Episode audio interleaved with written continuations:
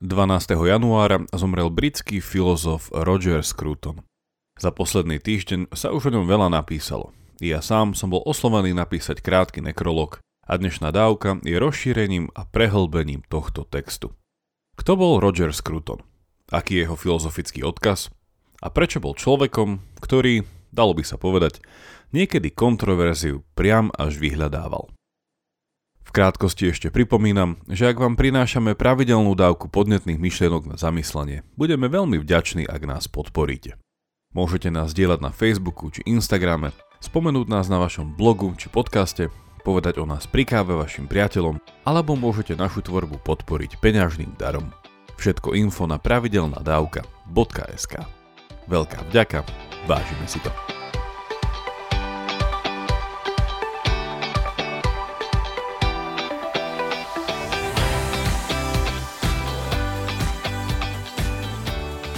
Roger Scruton bol v roku 2016 za jeho služby pre filozofiu, učenie a verejné vzdelávanie pasovaný za rytiera a právom si zasluhuje oslovenie Sir Roger Scruton.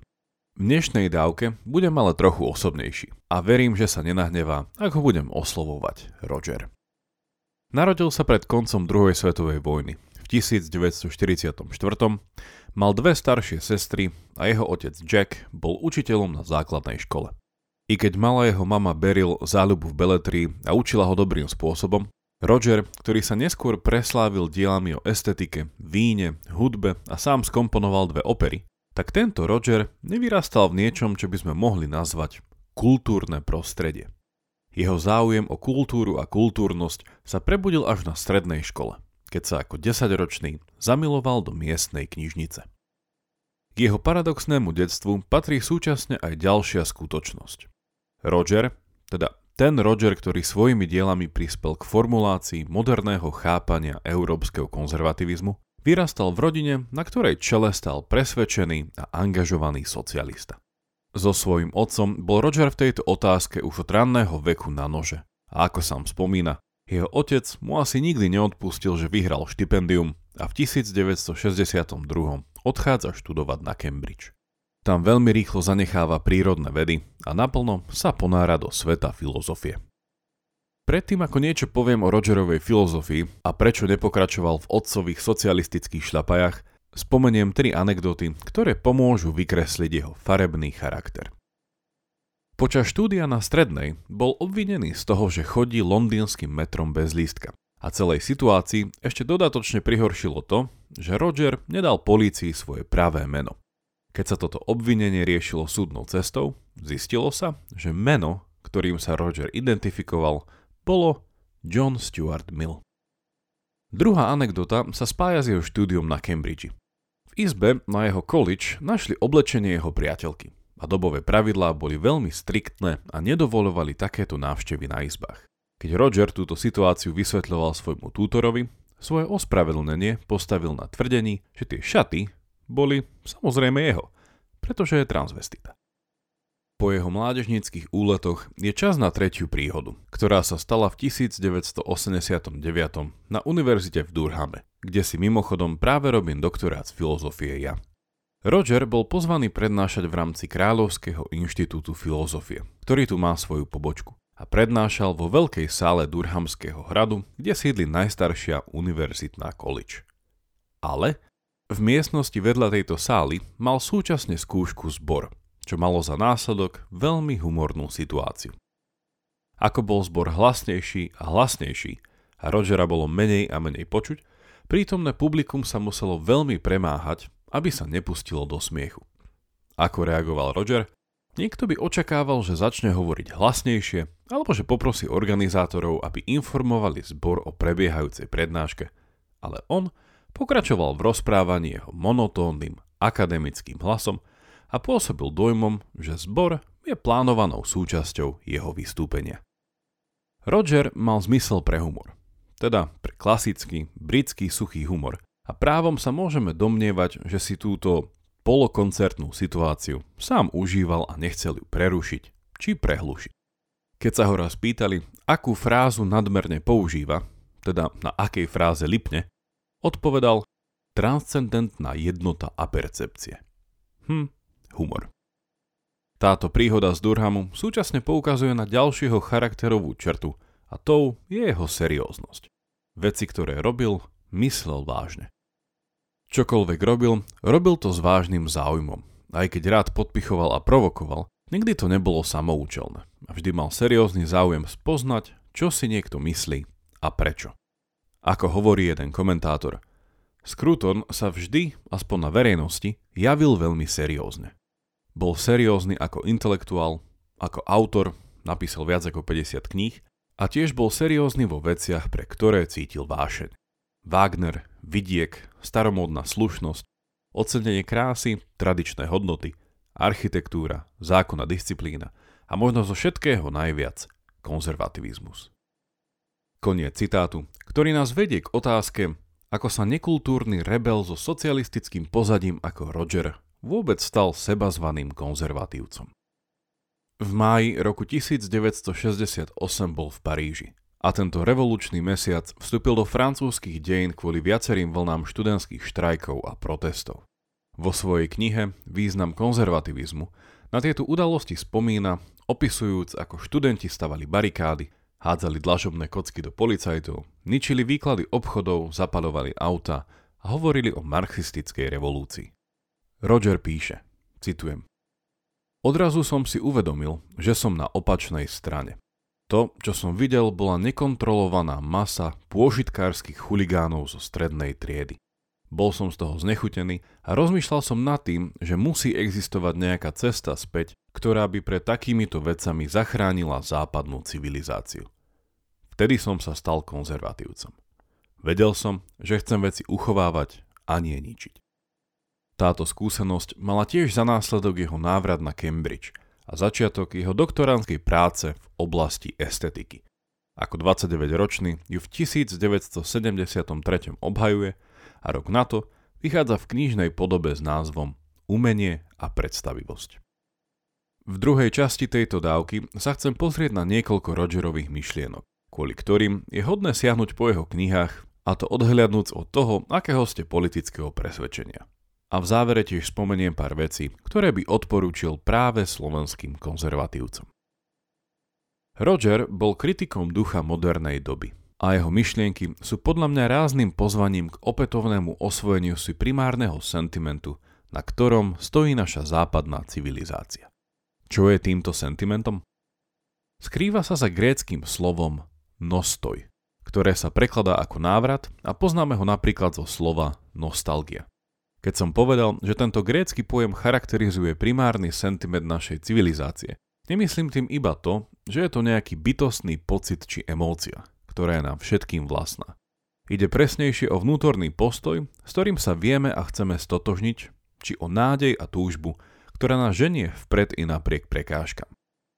Myšlienka návratu je červenou niťou Homerovho dvojdielného eposu Ilias a Odisea – a je taktiež základom, na ktorom stavia ako konzervativizmus Edmunda Burkeho, tak aj jeho moderná skrutonová formulácia.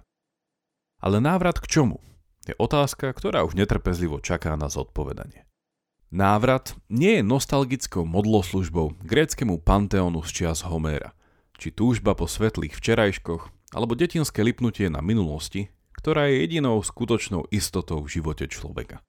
Naopak, nostoj vystihuje civilizačnú drámu, ktorá protirečí progresívnej ceste do neznáma. A opakuje, že jedinou cestou vpred je návrat k príčine chýb a vďačnosť stojaca na medzigeneračnej múdrosti. S tým súvisí aj oikofília, teda láska k domovu. A je to prostredníctvom tohto konceptu, cez ktorý sa Roger snažil ukotviť našu tápajúcu, modernú politickú identitu. Návrat je tak koniec koncov o ceste späť domov – návrat na miesto, kde patríme a ktoré dáva nášmu životu zmysel. Nostoj je tak o sentimente patrenia.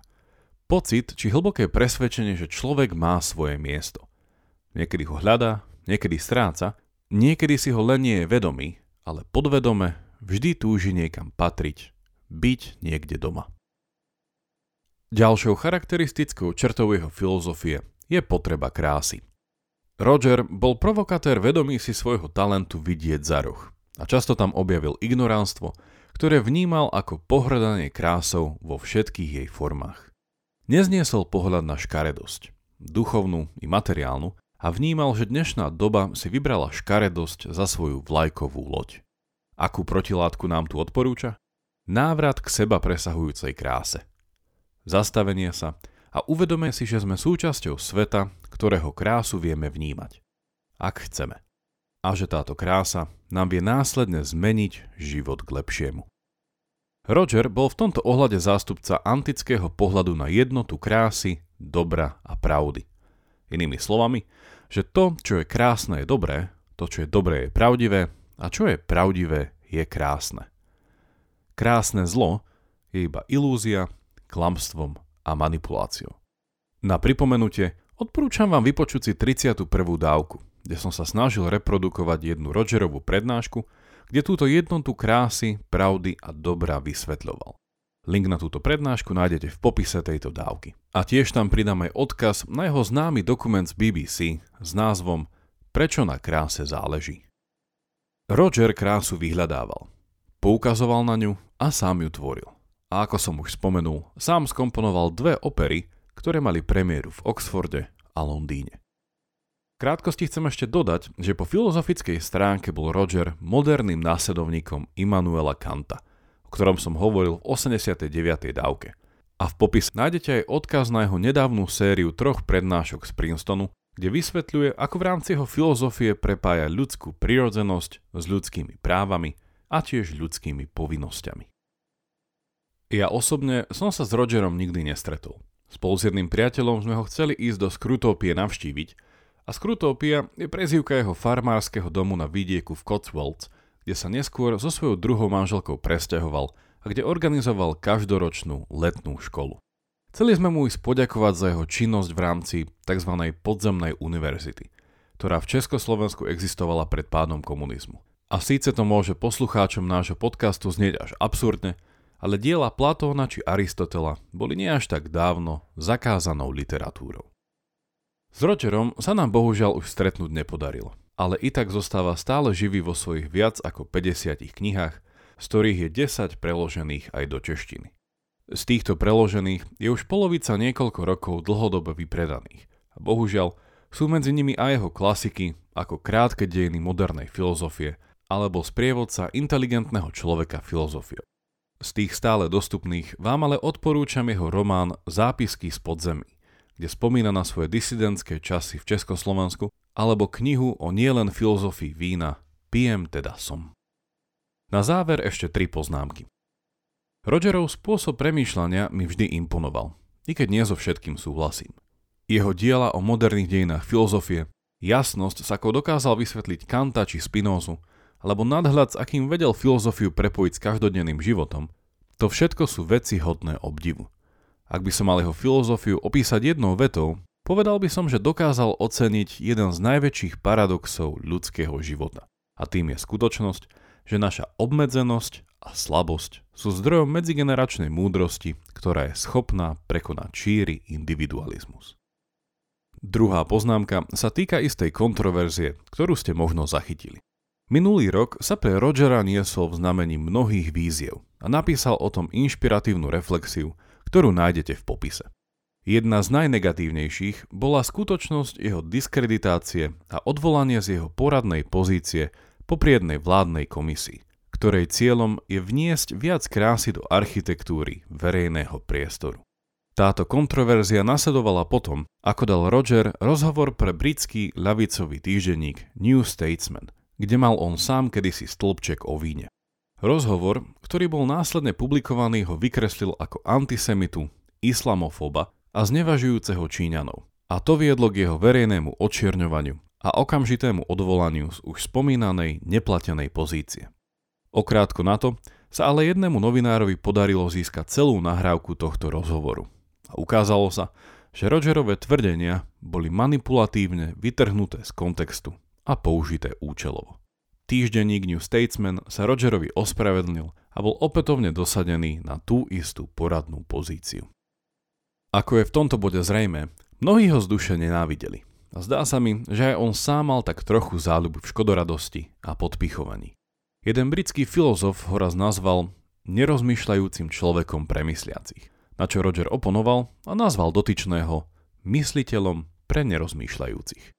Za života nedostal žiadne veľké akademické pocty, ale sám tvrdí, že oslobodenie od týchto ambícií mu umožnilo písať drze a poborujúce veci o intelektuálnom establishmente.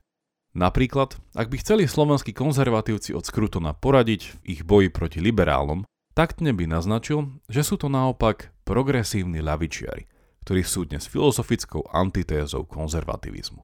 Ako raz povedal, ľavičiari ťažko vychádzajú s pravičiarmi, pretože si o nich myslia, že sú zlomyselní. Ja s ľavičiarmi takýto problém nemám, pretože verím, že sa iba mília. Tretia a záverečná poznámka je odpovedou na otázku, čo by Roger odporúčil slovanským konzervatívcom? Prvou vecou by bolo asi to, aby si založili vlastný Conservative Philosophy Group, teda klub či spolok, kde by o konzervatívnej filozofii diskutovali akademici a zástupcovia konzervatívnych politických strán. Sám Roger takýto klub spolu založil a častými účastníkmi boli napríklad Margaret Thatcherová alebo známy politický teoretik a filozof Michael Oakeshott. Na druhej strane, okrem takejto iniciatívy by Roger odporúčil ešte niečo dôležitejšie. Čítajte všetko a stále. Zažívajte a hľadajte vyššiu kultúru a jej krásu, súčasne ju tvorte a vedzte, že cestou vpred je často cesta späť. Návrat domov. Toľko na dnes a už iba pripomínam, že ďalšie pochválne a kritické články o Rogerovi Skrutonovi nájdete v popise. Náš podcast môžete odoberať v podcastových aplikáciách ako Spotify, Apple a Google Podcasts. Ak neviete ako na to, choďte na pravidelnadavka.sk, kde nájdete jednoduchý videonávod. Teším sa na vás pri ďalšej dávke, buďte zvedochtiví a nech vám to myslí.